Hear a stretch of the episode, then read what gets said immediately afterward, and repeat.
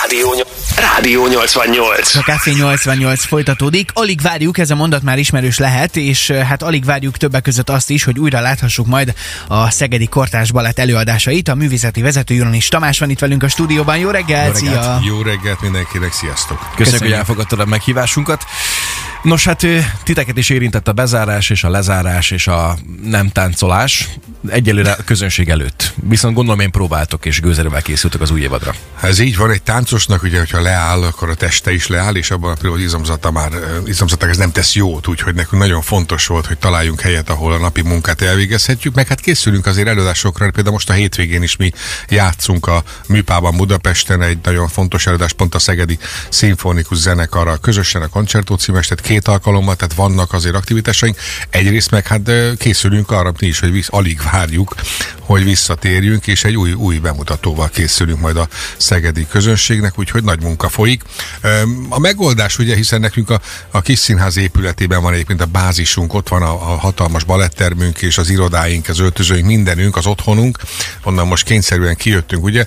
Nagyon örültünk, hogy a, a jó viszony, amit a, a Pixeget csapatával amúgy is ápolunk, hiszen nekünk vannak közös programjaink, az most ötletadóként szolgált, és a Pik Arénában, aminek egyébként ugye a megnyitóját én magam rendeztem még a tavaly évben, úgyhogy mármint, hogy tavaly előttiben, úgyhogy ott találtunk partnerre, és egy kisebb helyet, mellette társadalmat öltözőket, és egy kis irodát is sikerült bérelnünk tőlük, és Akkor ott- nem a home office-ban kell megoldani a nem, dolgot. a home office-ba táncolni, ez nagyon-nagyon nehéz, nehézség, főleg a csoportrészeket, meg az emeléseket ugye Igen. kételezni.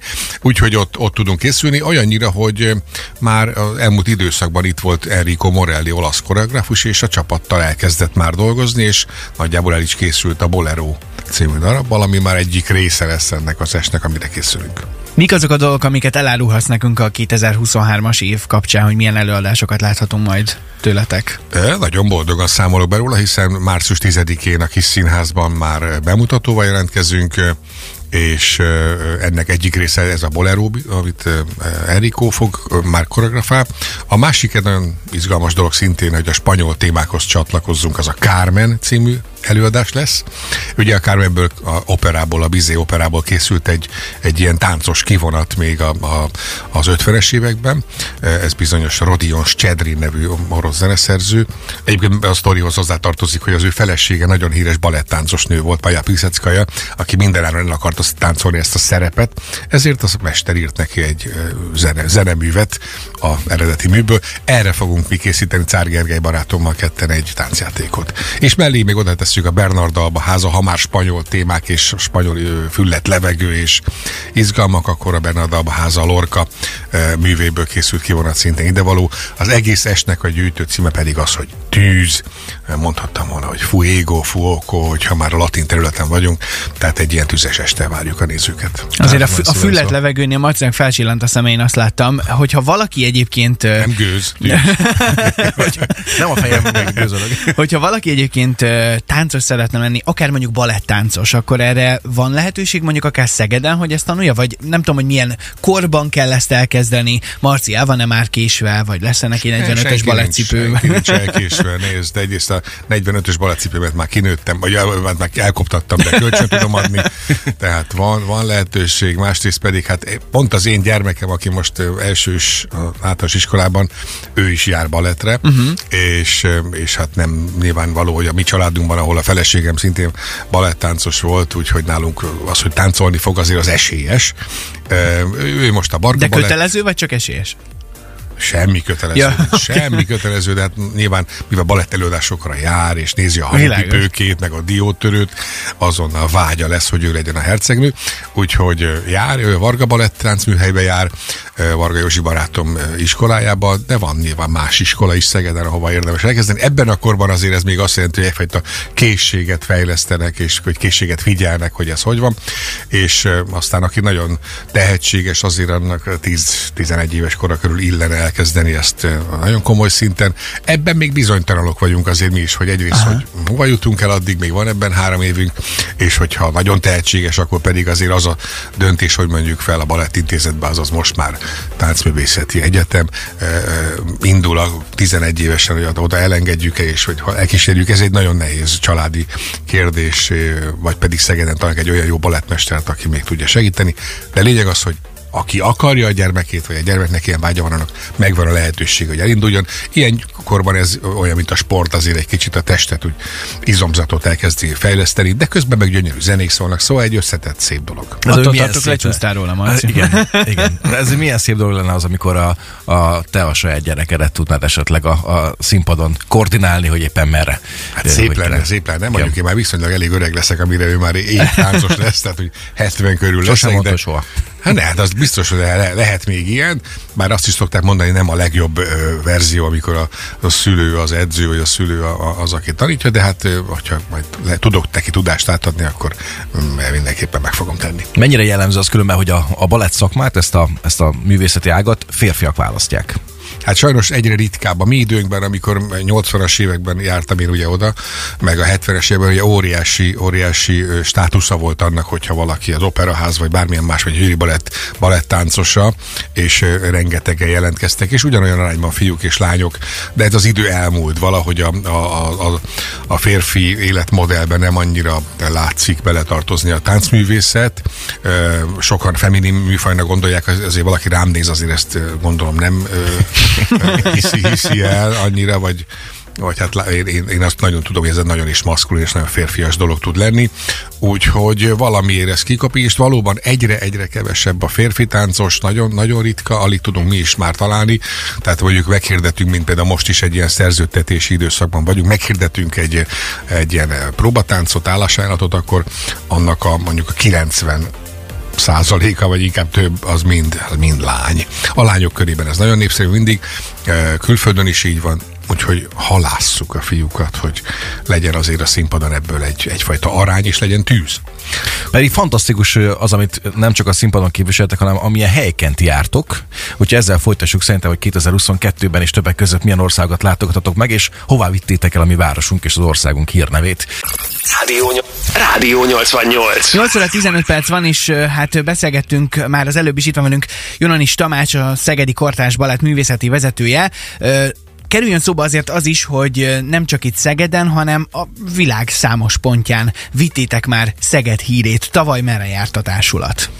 Ugye végre a Covid időszak után kiszabadultunk, és az előre megtervezett eh, turnékat valóra tudtuk váltani, úgyhogy ez az év ilyen szempontból nagyon aktív volt számunkra, és hát én nagyon büszkék vagyunk, hogy Szeged nevét így vihetjük a világ, felé, világ minden részébe. Többek között Brüsszelben voltunk, egy hatalmas eh, nagy, nagy épületben léptünk fel, ahol eh, három előadást játszottunk, és alkalmanként 3100 néző tudta Wow. azt nézni. Tényleg, tényleg fantasztikus hangulatú tér volt. Ez egy val- valaha egy cirkusz volt, és ilyen majdnem eh, kör alakban ültek a nézők, úgyhogy igazán eh, jó hangulatú adás volt. Eh, Jártunk ezen kívül a, a balti területen, Litvániában és Lettországban, ahol szintén három adást játszottunk. Ezek egyébként vegyesen, a Kámira Burána mindig a, a, az egyik alapja, ami, ami repertoárunknak külföldön, de mellette játszottunk Stravinsky darabokat is, és, és Enrico Morari egy megy darabját, és utána pedig voltunk még New Yorkban, ahol, ahol az Olvinéli központban, ami egy nagyon fontos táncközpont, ott játszottunk két előadást, úgyhogy nagyon izgalmas időszak van, és még valahol voltunk? Még Dubájban. Dubáj, A igen. világkiáltáson. Dubáj, az igen, annyira rég volt, mert az meg márciusban volt, ö, hogy, hogy majdnem elfelejtettem. Igen, Dubájban pedig az Expón a magyar színeket erősítettük, szintén a Kármine Burán előadással, úgyhogy tényleg egy nagyon izgalmas időszak van mögöttünk, és nagyon reményteli a következő pár év is, mert előre dolgozunk már, és látható, hogy, hogy új területek fognak megnyílni. Egyrészt vannak a régek is, ahol visszatérőek leszünk, Brüsszel akár, de mondom, francia, spanyol, már, már augusztusban várható, spanyol területen és Finnországban is új, új kapcsolatok szövődnek, és ezek szerintem be is fognak válni. És ilyenkor, amikor a társulat elindul, akkor ez hány főt jelent körülbelül, hogy mekkora létszámmal mentek? Ez nagyjából 23-24 fővel utazunk, ugye 15 ö, táncművész és a technikusok, és az apparátus utazik velük. Én most sajnos nem tudtam utazni az őszi időszakban, hiszen élőadások voltak a, a Dancing with the Starból, és ott kellett ülnöm. Nem tudtam például New Yorkban elkísérni a csapatot, ami azért fájdalmas volt, mert szerettem volna. Én is egy kicsit turista is lenni ebben a városban, úgyhogy, de hát más izgalmak viszont értek. Gondolom akkor attól függetlenül ezek az élmények is pozitívak voltak, nem? Mármint az élőadások. Nagyon, nagyon pozitív, ez egy nagyon, nagyon szép adás, úgyhogy nagyon szép műsor, a táncot népszerűsíti, úgyhogy nekem mindenképpen mellette kellett állnom, és hát ráadásul szakmai szemként a zsűriben azért azt gondolom, hogy nagyon kellett, hogy ott legyen az én látószögem, és tényleg az élőadásnak van egy nagyon izgalmas világa, varázsa, amit, amit lehet szeretni, és én nagyon csodáltam ezeket a bátor versenyzőket, akik a saját területükön egyébként tényleg sikeresek és ismertek, és kockáztatnak azzal, hogy ők kipróbálják magukat a táncban, ugye, ha kell, ügyetlenkednek, ha kell, megmutatják, hogy milyen fantasztikus teljesítményre képesek hétről hétre. Úgyhogy egy, egy nagyon, nagyon jó kis kaland volt ez a, az őszi időszak, és nagyon várom, hogy ez ősszel hát ha TV2 újra a műsorra tűzi. Egyébként itt adáson kívül beszélgettünk arról, hogy, hogy más szempontból is belekóstoltál a tévézés világába egészen részletesen, és ezt őszinte eszek, bocsánat, érte, nem tudtam, hogy az állarcos énekesnek pedig te voltál a szintén rendezője? rendezője igen. igen, igen. Itt, itt mi, mi, mi tartozik egy színpadi rendező munkakörébe egy, egy, tévé, egy ilyen tévéműsor esetében?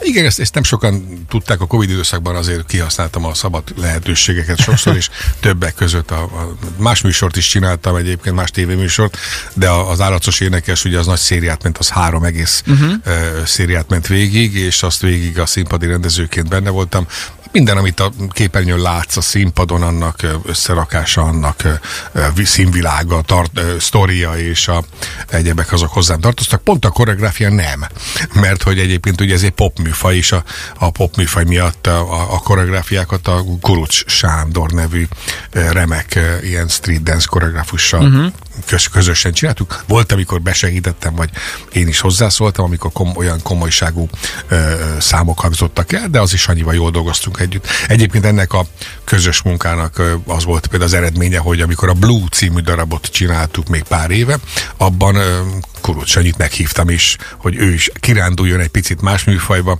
de dolgozott az én társadatommal, és izgalmas dolgok születtek. Azért felmerül a kérdés az emberbe, hogy ennyi munka mellett tévézés, élőadás, rendezés, meg még a kortárs balett. Hogy, hogy, hogy vannak el így, így, így, így életed? Úgy értem, hogy magánéleted. Hogy van időd mindenre? Nagyon jól osztom be újabban, főleg a gyerekek miatt nekem nagyon fontos, hogy a, a családra jusson idő, és ezért aztán nagyon jól tudom beosztani. Nyilván a pesti e, munkákat, azokat, azokat Budapesten kell csinálni, tehát olyankor az ember kiszakad ebből a közegből, de azért be lehet osztani. Szerencsére most például a rendezéseim azok e, sok esetben Szegedhez kötődtek, hiszen nyáron a Traviátát, a szabadtérjátékokon, aztán most pedig a, az egy csók és más semmit e, rendeztük, rendeztem ugye a kis színházban a Szegedi Társulattal, ami egyébként nyitja majd most most 17-én már a kis színházat, ez az előadás is nagyon népszerű, és nagyon szeretik, és mi is szeretjük, mert egy igazán vidám, könnyed zenés este, úgyhogy aki Eizemant akar hallgatni, és egy csók és más semmit nézni, az például menjen már most hétvégén, sok előadással várjuk őket. Egyébként akkor ezek mellett a kvázi tévés kirándulás is folytatódik ebben az évben? Vagy erről van már, amit álmodhatsz? Nem, én nem tudok még, hiszen ja, azért ezek, ezek, ezek azért a TV2 belső ügyei, hogy milyen műsor fog meg kitűzni őszre. A sikerből a nagyon reményteli az, hogy hiszen tényleg nagyon nagy sikere volt a Dancing with the Starsnak, egyik legnézettebb műsor volt, és azt remélhetjük, hogy ez a siker azt hozza, hogy jöjjön a negyedik széria is, hiszen ebből már negyedik széria lenne akkor.